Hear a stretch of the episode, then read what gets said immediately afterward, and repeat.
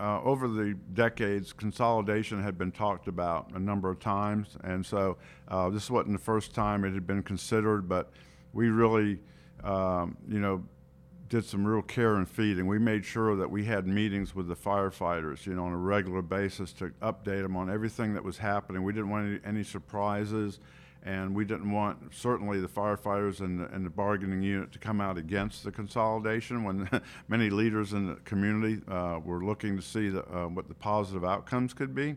So, yeah, so I, I think um, without that good relationship and those uh, years of working together, um, it would have been very challenging. And there was one or two other cities in the, in the uh, within Sarasota County that had asked to possibly be engaged in the consolidation, and it was decided that uh, let's wait and see if the city and county could work it out. We were the two biggest departments, and see if we could work it out first before we brought in the other um, allied agencies and everything. And so.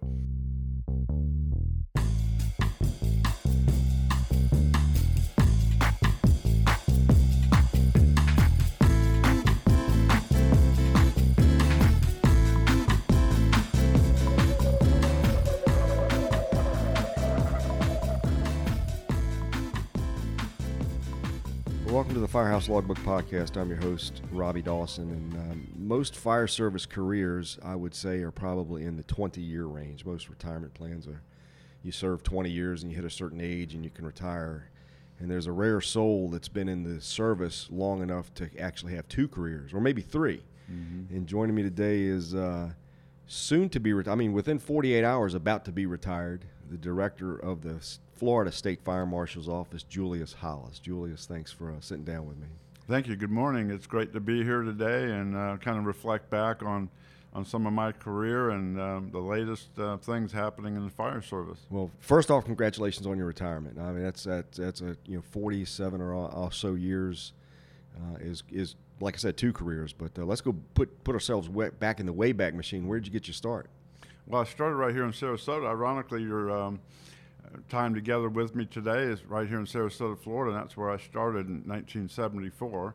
Um, I went from the restaurant business to realizing that the economy wasn't doing real good at the time, and, and I knew a, a few firefighters, and they were bragging about how well they loved the, the department there, right here in Sarasota. And um, so I went and took the civil service exam and everything, and um, uh, I actually had to go back and get my GED to be eligible because I had uh, dropped out of high school and went to work full time as a kitchen manager in a restaurant and everything. So I was, I was hitting the um, economic side uh, early on as a teenager, and then here suddenly I was 20 years old as a kitchen manager in a restaurant and seeing that the economy uh, maybe wasn't going to sustain a career for me for the next you know 30 40 years in the restaurant business. So anyway i joined um, the fire department. They um, gave me an opportunity and right away it was go to emt school and start getting ready for all the medical calls that we were facing here in sarasota because uh, they had taken over emergency medical services about two years before i got started. How, how big was the department then? What, uh, what kind of area to serve. For folks who don't know, Sarasota is kind of on the Gulf Coast of of uh, Florida, south of Tampa, uh, kind of between there and I guess Fort Myers is kind of the geographics of it. Uh, how big was the department then? Uh, in the city um, at that time, we were uh, about 20 square miles and five fire stations, uh, about 100 personnel at that time. Um, so um, we did mutual aid with the county. Um, many, many years later, we did a consolidation with Sarasota County, but back in the 70s, the city um, was um, growing very, very fast. And so they were hiring pretty steady back then, and especially since they took on the emergency medical component. So um, I was, soon after I got hired, I was uh, an EMT and on a rescue unit and so I would rotate to all five fire stations, and so that was um, pretty challenging. You got a little taste of every every district. So you didn't you, you didn't have one fire district to memorize because that was back in the days before MDCs and computers and GPSs. You it was you had to know the district. You had to know which streets are where in hundred blocks and. You did, and and they expected you to know them too. Um, in fact, when we got tested to get get off of probation.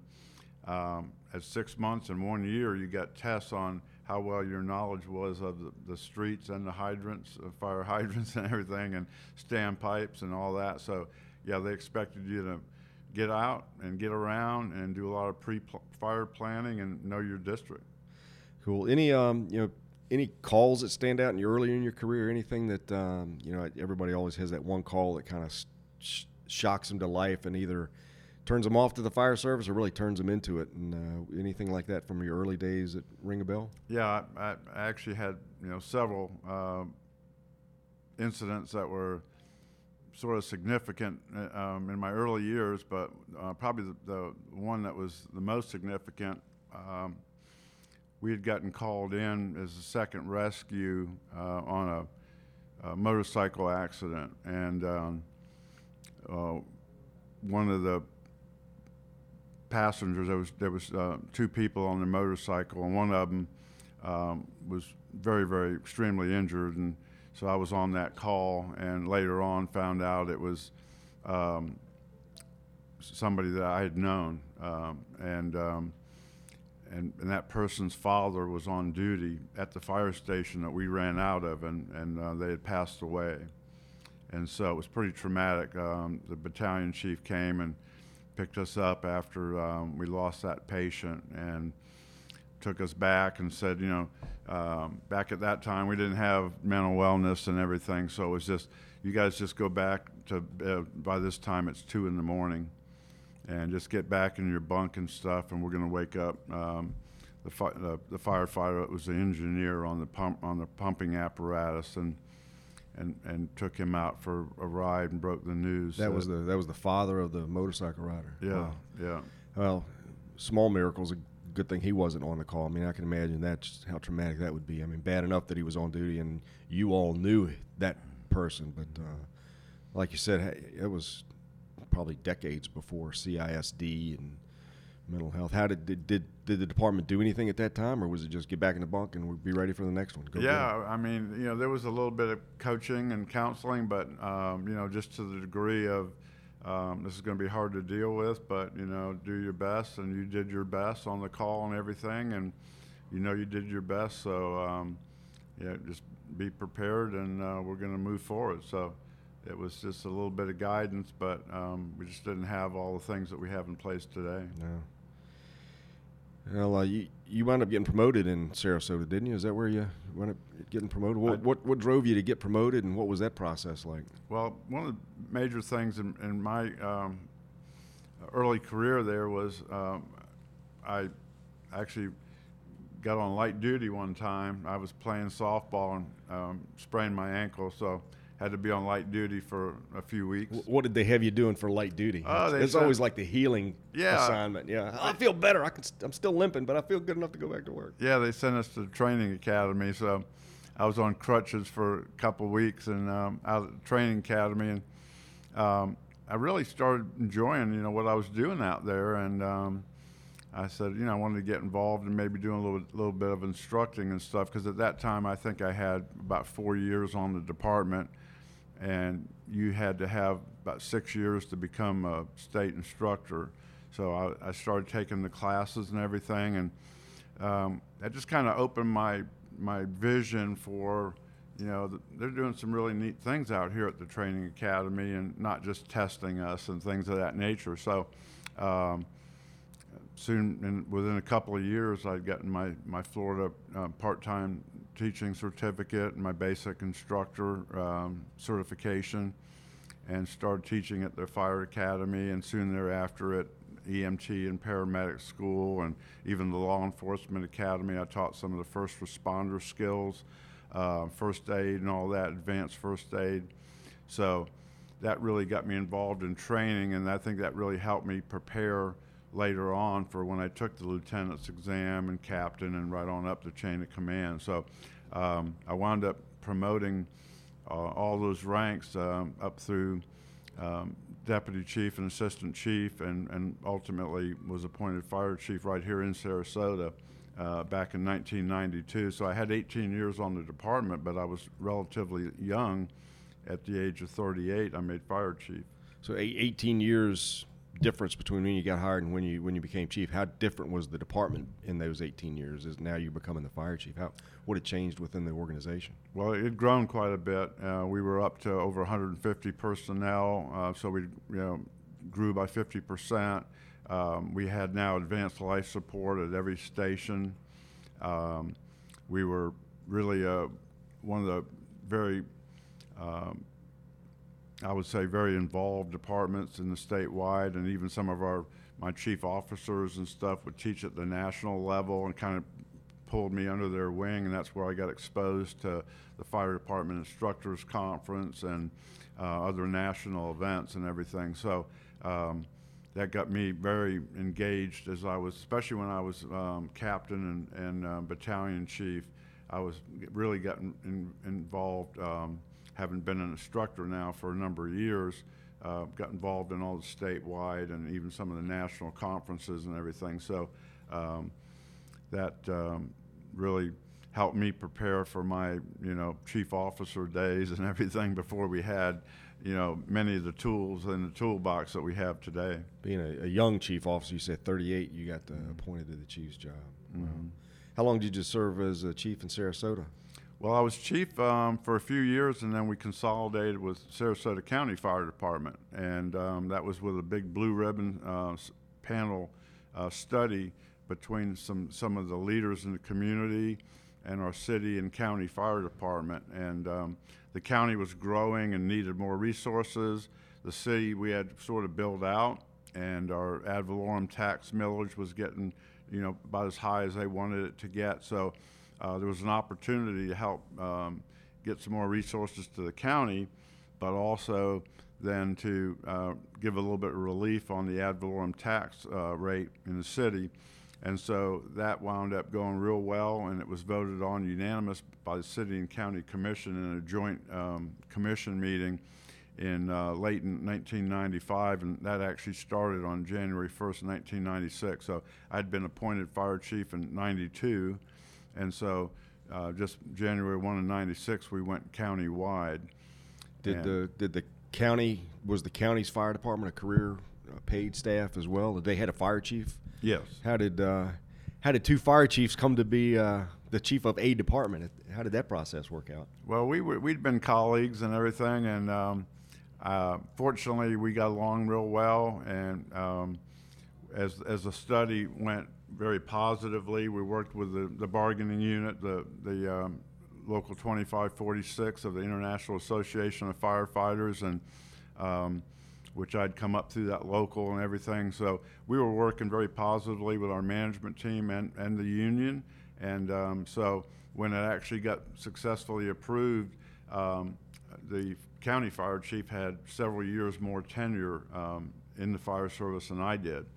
So he actually asked me, he's like, well, what do you what do you think? We went for a drive one day, and uh, literally he said to me, he's like, well, do you want to be the fire chief, or do you think I should? And I said, no, you got tenure on me. I think you should. And he goes, well, fair enough. And he said, well, then you'll be the executive deputy chief, and there won't be anybody else at that level.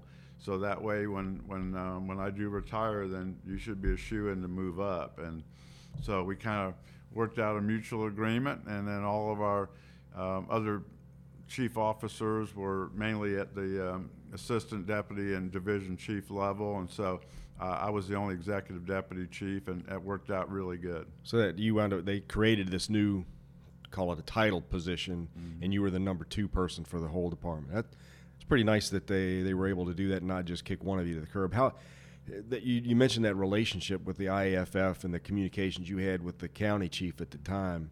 Um, could that have gone differently if you had not had that relationship coming up? Is that is that process developed? Do you think? I, I, I would say so because the uh, over the decades, consolidation had been talked about a number of times, and so uh, this wasn't the first time it had been considered. But we really, um, you know, did some real care and feeding. We made sure that we had meetings with the firefighters, you know, on a regular basis to update them on everything that was happening. We didn't want any, any surprises, and we didn't want certainly the firefighters and the, and the bargaining unit to come out against the consolidation when many leaders in the community uh, were looking to see the, uh, what the positive outcomes could be.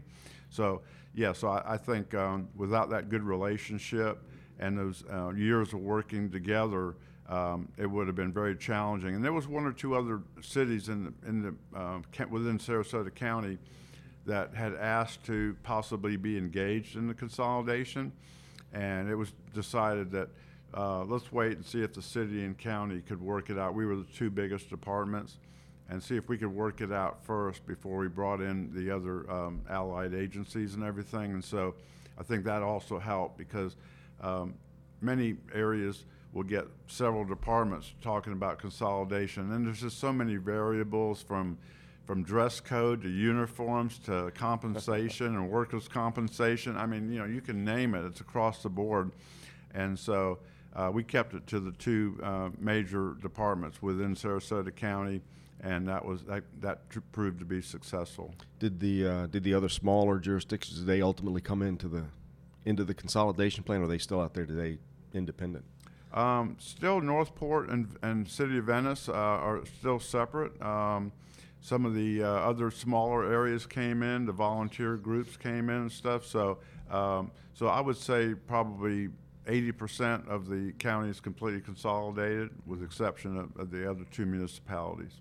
And did uh, did that chief ultimately retire, and you take step up and take the chief's role in the department then, or? Well, it, yeah, it was ironic. Um, about the time that happened, yes, it was actually going to happen. Um, um, Chief Albritton was um, given the opportunity to move up as the director of emergency services. They brought in Sarasota County brought in the lifeguards and 911 and and some other entities within the um, department.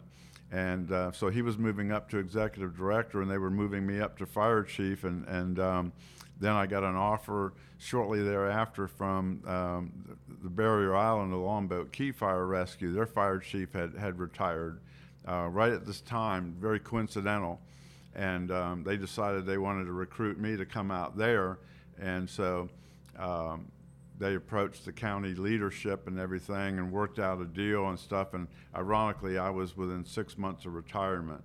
So, so I had multiple opportunities, Robbie. It was really a blessing, and um, I was able to sort of pick my next phase of my career. So um, I reached my almost my 25 years. Went out to the Barrier Islands as their not only fire chief but emergency management director as well. As Longboat's not in Sarasota County, is it, or is it? it it's actually ironic. It's uh, half in Sarasota County and the other half is in Manatee County. Okay. It's a long barrier island of over 10 miles in length, and it's in it lies in two counties. Yeah, it's a beautiful place too. I was down there. Um, I guess when I started this podcast, uh, a guy named John Harkness was is from the city, and I went down and visited him, and he's got a gorgeous place down on the down on the key down there, and it's gorgeous. Um, what was what was different about Longboat Key compared to Sarasota? How how was the organization different? Was the community different? How did uh, how did that transition go?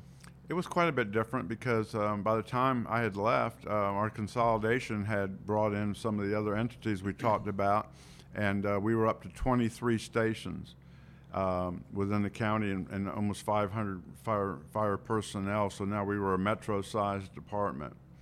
And um, here I went to Longboat Key, and they had two stations and within two counties, one in each county, uh, in, on the Barrier Island. And um, so much smaller, much more hands-on. But uh, I was the first paramedic that was um, uh, became fire chief, and um, it's very, very uh, EMS oriented on the Barrier Island, and um, uh, one of the m- more lucrative, um, you know, geographical zip code areas um, of per capita income out there. Many retirees, but um, a very exclusive area, and so it was very hands-on, and it was I was sort of back like you know, where I was I was much more involved in the operations again uh, on smaller department, and um, and I got involved with the Chamber of Commerce and everything. So it, it was um, a great opportunity. I wound up spending 10 years out there wow. as their fire chief and um, helped bring a, a lot of new initiatives to the, the Barrier Island. And um, our law enforcement, we worked very close with the police department out there. And because it was so EMS oriented, sometimes they would help us drive the ambulances to the, uh, the uh, uh, hospitals to transport patients. And so we did a program with our medical director where we allowed all the police officers to, to go to EMT school if they wanted to, and um, they got uh, an incentive pay to do that. Oh wow. Well, we know all police officers really want to be firemen anyway, so kind of helped them out there. Yeah, so it was a good opportunity. We worked very close with our law enforcement uh, partners out there, and um, really raised the bar. And, and uh, it, it, was it was quite quite an initiative that got a lot of recognition by the community leaders. Did you um, yeah, at some point in time you also did a lot of work with the Florida Fire Chiefs Association. You wound up being the president of that organization too. Uh, talk a little bit about that group and uh, mm-hmm. how how that evolved in your career and, and, what it meant to you. Well, when I was uh, uh new fire chief in Sarasota, I, I, had the opportunity to run for the board of directors, and um, I, I, got on the, um, the, the, board representing the Southwest Florida region. Um, and so uh, I spent, gosh, um, about a decade on, on the Florida Fire Chiefs Board of Directors, and after being regional director for several years, and I had the opportunity to move up to second vice president and then first vice, and and ultimately president. And it was um, ironic timing because uh, as I was going through this consolidation that I talked about and then moving out to Longboat Key, um, I actually wound up becoming president after going up through the chairs uh, my second year at Longboat Key. So that was in 2001 when we had September 11th hit. And, um, you know, that was ironic because um, Little Barrier Island, Longboat Key, you wouldn't expect to be any way involved in September 11th, but uh, President Bush was actually staying at Longboat Key um, at that time. When it happened. And wow. so, yeah, um, you, you may recall he was at a school in Sarasota right. when he was told by his um, chief of staff what was going on, and um, so you know I was seeing some of it on TV, and and you know we were seeing the national news and everything, and so we realized that uh, President Bush was just getting ready to, um, you know, take care of the, these these events, and um, and then suddenly he had to fly out, you know, and so. Um, so we wound up being very, very, very involved, even from a small area, uh, so remote from, from New York and the Pentagon. But um, at any rate, I wound up being president of the Florida Fire Chiefs that year, and so we wound up going up to Washington D.C. and making a significant donation to the family fund at that time. Yeah, yeah. That that whole event, it was 21 plus years behind it now, and it seems like it to, to some of us it happened yesterday. I mean, I've, I've had people on and asked questions about where were they when that happened, and uh, everybody seems to remember it just like it was yesterday. It was a huge event. Yeah. Um, so, so from uh, so now you've had basically two career positions. You know, Sarasota, now Longboat Key. Uh, where did the service take you from there? Well, after um, I had almost a decade at Longboat Key, uh, I was keeping my, you know, I was very involved being with the Florida Fire Chiefs and and working close with our state fire marshal's office at the time as a as a fire chief, and uh, but but being so involved in, in some of the leadership associations, and um, going to all the conferences and everything, and it came to my attention that uh, the director of state fire marshal's office, Les Hallman, um, decided halfway through his tenure as director to move to Oregon and so that suddenly opened up where I didn't see that coming anytime soon. And so I was asked by the Florida Fire Chiefs at this time now I was a past president, and I was asked to consider putting my name in the hat uh, among several other um, you know con- people that were being considered and everything. So uh, suddenly I was in the um, I let my city manager know at Longboat Key that this opportunity was coming open and I'd been there a decade with him with the same city manager, which was good, and and he was very supportive of me going and and engaging in that opportunity. So I went through an interview process at that time, and that was in 2009. Had you ever uh, was that position ever on your radar screen as some kind of ultimate goal in your career path, or would, did it did it open that day and you went, oh, maybe that would be interesting, or did you did you think about it in longer terms than that? Well, ironically, when uh, Les Hallman went in there uh, two and a half years before he he left suddenly. Um, I was I got a call at that time to consider putting my name in the hat, but I only had like seven years at Longboat Key, and I wanted to stay 10 years there. So I uh, I just passed on it completely. But yeah, it was slightly on my So it radar. was on your radar anyway. Yeah. So And- the, yeah, go ahead. And then, when, and then when it reopened, us, and suddenly, and here I was coming up on 10 years at Longboat Key, ironically, and that was the um, point where I was going to be fully vested. So I was just six months short, but close enough to uh, 90, 90 some percent vested. And so I engaged in the interview process, and, and a lot of the candidates dropped out right away. I'm, I'm not moving to Tallahassee, and which was you know 300 and some miles away, even for me, over 300 miles. But um, long and short, I went through the process and came down to me and uh, one other colleague of mine, and and he withdrew at the last minute due to another opportunity that he got in emergency management. And suddenly, then I had the opportunity, was offered the job by the chief financial officer and state fire marshal at that time. Neat. Yeah, it seems like the timing worked out well for both of those. For Longboat, you're right on the cusp of the Sarasota retirement. Now you're right on the cusp of the Longboat, and fell right and the perfect timing. It was. It was uh, quite a surprise, frankly. Um, didn't see it coming, uh, and suddenly, um, when I was offered the job, I said, "Well, I better call back to my city manager at Longboat Key and let him know that you actually sure want to hire me." I didn't expect it to go this quick. So, I mean, it was literally uh, all happened in a few weeks, and um, and that was about 13 and a half years ago. Wow. You, you mentioned the CFO, and Florida's a little bit different. And fortunately, through my, my day job, I, I get to see a lot of the structure of different states' organizations. And the CFO is this chief financial officer for the state of Florida, is actually an elected position. They, they run right alongside the governor and all the other uh, state level representatives. That person is actually the state fire marshal by it looks like state code, right?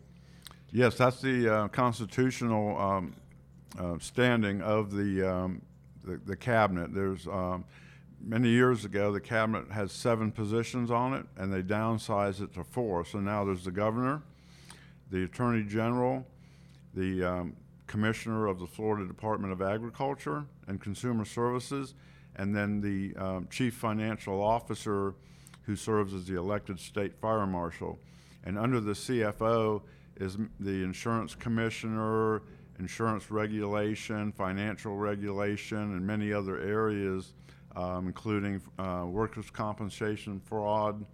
Um, there's uh, insurance fraud, fire and arson, and many other areas, and then as well as the um, Division of State Fire Marshal. and that's the that's the top position that you're holding for at least a few more hours. That director position of the, for the state fire marshal. That's right. That's right. I'll be retiring tomorrow, and, and uh, we just we just announced uh, the promotion of our new director, uh, Joanne Rice, who uh, I know you're going to have on a future podcast No here. doubt. So, be looking forward to that. And so, um, yeah, that's all taking place this week. And um, ironically, here we are at the Florida Fire Marshals and Inspectors Association annual conference, and uh, this wound up being my last official conference um, as a director. So, uh, good opportunity for us to get together. Absolutely. And uh, just kind of go back just a step to that is the director's position appointed by the CFO? So you're appointed by.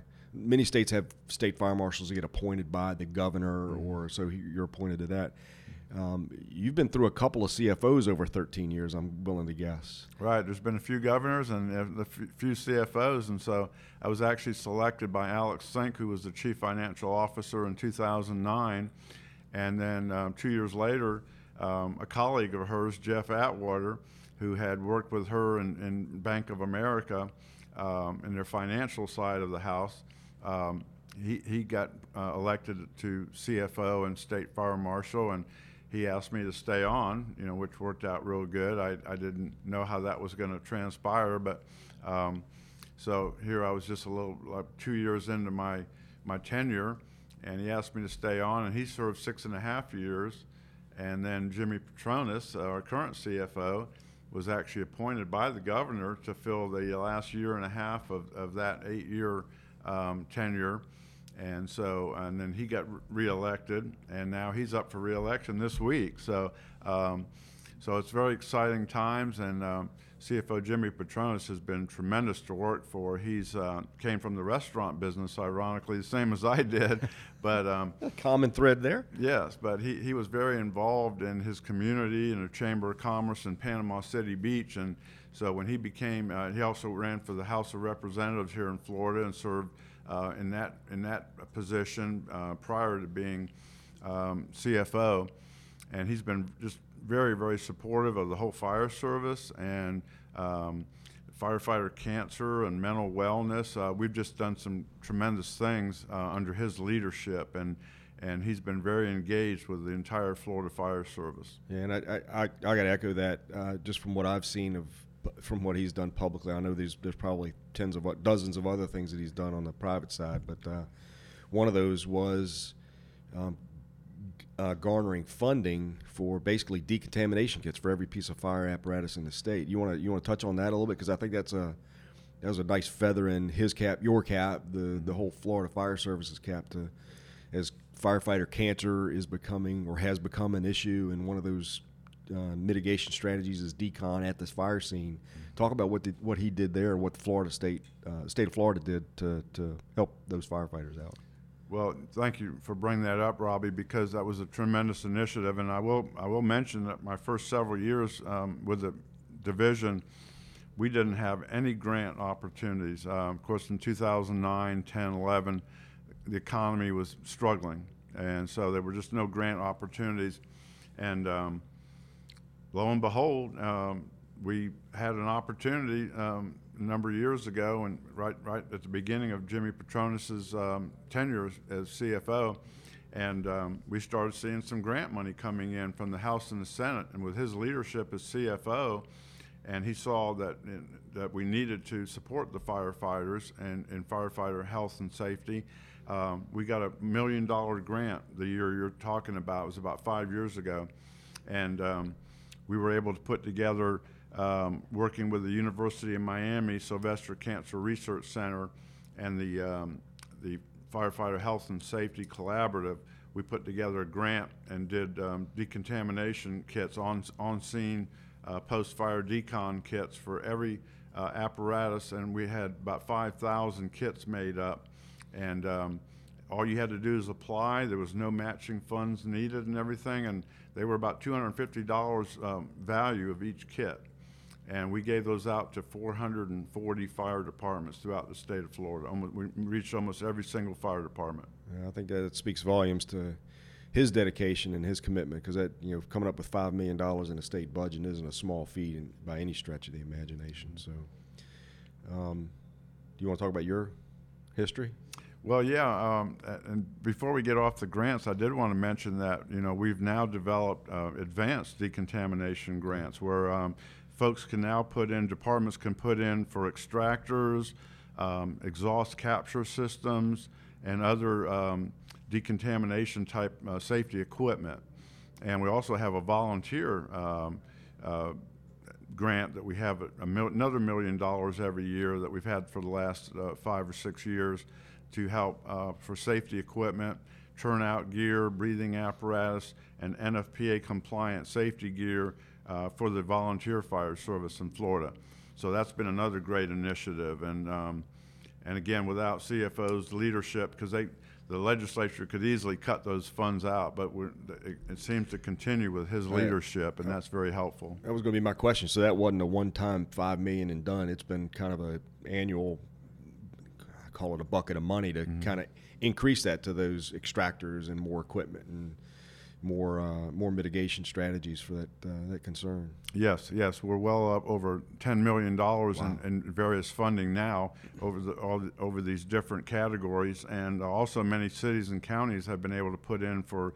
Uh, grants for assistance with fire stations and training centers and stuff, and another 40 or 50 million. So the, the state of Florida has literally uh, put nearly 50 million dollars in total in the last several years to the Florida Fire Service for um, not only firefighter health and safety equipment, but for infrastructure and um, and training uh, centers in the state of Florida. Cancer is a is a condition or a issue with the fire service that's near and dear to your heart too, isn't it? Yes, it is. Um, you know, we preach about, you know, the importance of um, decontamination and healthy, um, you know, health and safety, uh, mental wellness, and everything. And we've we've got legislation in Florida supporting all those. And over the last several years, um, I got struck with it myself. In 2014, I was diagnosed with leukemia thanks to our our life scans that we were providing for our our fire arson investigators and our fire inspectors.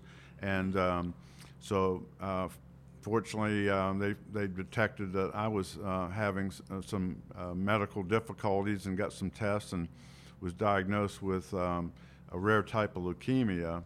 Uh, fortunately, it was treatable, but uh, that was quite a scare, as you can imagine, Robbie. And but that, that you you discovered that through that preventative health screening. It wasn't a you know, hey, I'm going to the doctor for something else. It was because of that proactive health assessment that you all were going through? That's exactly right. Um, I had no symptoms um, at all, and I was actually on vacation uh, for a week shortly after I'd taken my life scan in Tampa, Florida.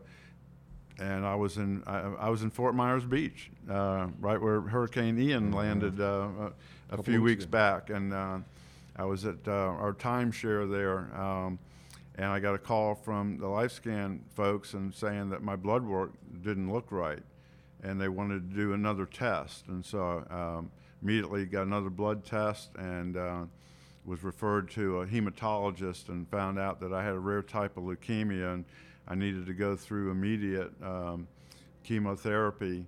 And fortunately, they were able to treat me with that. And um, I've been recovered ever since until recently again. I got another scare where I got some uh, head and neck, some throat throat cancer, and had to go through another bout um, just back in June. I had some surgery, and then uh, in August and September I went through another round of chemotherapy with um, radiation at, at, Moffitt Cancer Center, and so um, right there in Tampa, Florida.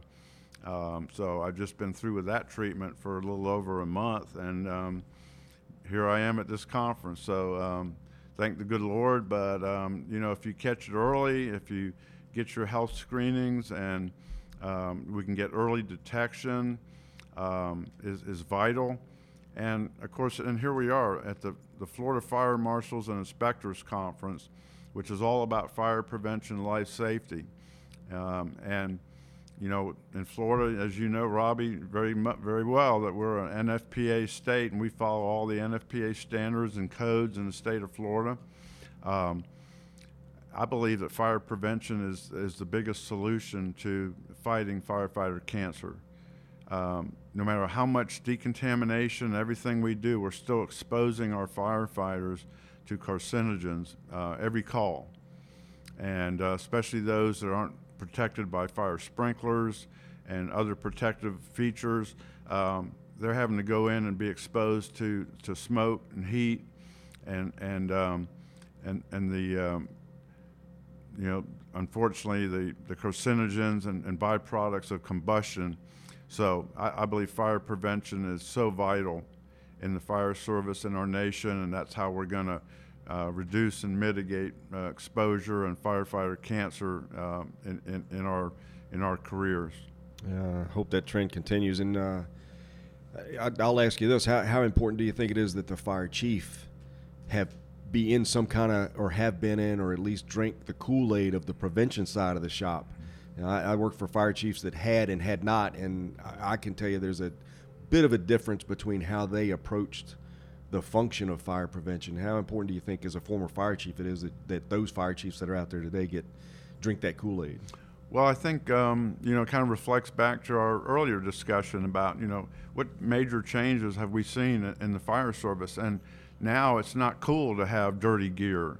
Um, you know, when I was a rookie, once you had that first fire and you got some dirt on your gear, they're like, "Oh, good, you got a little salt on you now," you know. And there was no talk Don't about cleaning that. our Don't gear. oh stuff, yeah, you know, it was dirty and and our, our, helmets and everything. I mean, we were just being exposed to all these byproducts and didn't even realize it, and off gassing and everything else. And and now you know, we're talking about clean gear and decontamination and prevention and mitigation and, and proper training and how we can reduce exposure to carcinogens and everything. And you've seen the technology changes with, with clean cabs and all the changes in the NFPA standards and um, to, to, really help get our profession to be you know a healthier profession and um, so we can live a good career um, and um, and spend not only many years in our career but many years in a healthy retirement opportunity so um, so I'm glad you brought that up. Yeah, I, I think that's important. I, I've seen, you know, I, have had guys I worked with in my department. Get, it got caught quick, and they were cured of it because of the pre-screenings and the health assessments we were going through. And knock on wood, I haven't haven't had that scare yet, but uh, haven't been in the business. I'm kind of just waiting for that next next uh, next physical to come out with something. So, mm-hmm. so uh, thank you for that. And I'm going to kind of try to start to land this plane now. We've been at it almost 45 minutes, mm-hmm. and um, yeah, gosh, there's 40 other things I want to talk to you about. You know, the hurricane responses that the Florida Fire Marshals, Florida State Fire Marshal's Office has been involved with, and this little organization called the Retreads mm-hmm. that uh, is closely connected to the Florida Fire Marshals and Inspectors Association, and. Uh, hopefully, one day we'll get back together again with the with the rest of the retreads and maybe have a conversation about that because, uh, you know, that that whole thing of being retired and not taking the knowledge and experience you've got carrying with you, take that with you. I think uh, you and the rest of that group is um, leading by example by coming back and kind of dumping that epic resume to these young folks who are in these classes here today. And uh, I certainly appreciate that because I'm learning something from you every day. I didn't know you were a paramedic back in the day. Yes, yes, yes. And um, and of course, one of the other big topics I, I, think to maybe end on today is the community risk reduction. Um, you got to share some thoughts about that. So did my colleague Joanne Rice um, right here at this conference because community risk reduction probably is the wave of the future. We, yeah. we have to get our every department. We can't just have you know our leading metro departments or those that have a little bit uh, more uh, you know, cost-effective budget, whatever, doing the, the fire prevention it needs to be statewide. Every citizen should expect that that level of service, and and if we can reduce fires in every community, then we're helping our citizens and we're, we're protecting our firefighters. So I think community risk reduction will be a good topic for future uh, podcasts as well. For sure, for sure. Well, I'll ask you the same question I ask all the all the folks who are in, in the range of tenure that you are.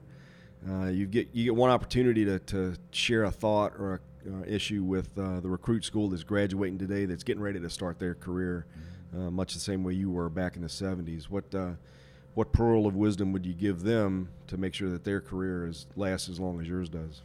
Well, I, I um, you know, having been a cancer firefighter cancer survivor twice, I, I, I usually use that opportunity. Um, you you heard me here the other day opening the conference and everything where I talked about you know we've got to focus on fire prevention. If if you do you do your whole career just in operations, you're going to miss out on a major um, you know part of our profession. Um, it's got to be a holistic. Sure, we do have. Um, it was mentioned at this conference. There's going to be disasters. There's going to be you know hurricanes and floods and and, and even major fires. But if we can reduce the the the, um, the loss of life through fire prevention and life safety, um, that's where they really need to focus. And so I encourage all graduates that, um, you know, like I said, I started my career as a, getting my GED and, and taking the civil service exam, and now I've got an associate degree, a bachelor's degree, and a master's degree, and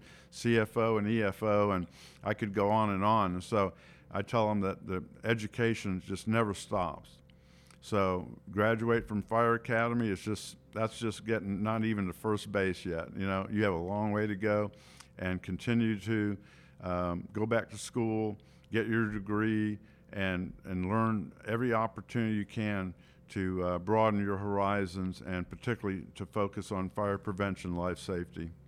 Well, uh, I'll reiterate that you don't only say that you walk that you you walk that walk because uh, we're at a conference now and you've been in a couple of classes here this week so far, still educating yourself even with just a couple of days left officially on the job. So, uh, tip of the hat to you for walking the walk and living the living that style as well. So um, I appreciate that. Thank you very much. As part of the uh, uh, live studio audience over there, we do have uh, your successor, Joanne Rice, who's diligently working on something. Is there anything uh, you think I need to cover on here that uh, we left out? I think between you and the director, you covered a lot of ground there. Thanks, Joanne. Well, good. A lot of, a lot of history to share. Absolutely, and more than I can catch here in, a, in, a, in an hour's time. So uh, good luck to you in your new role.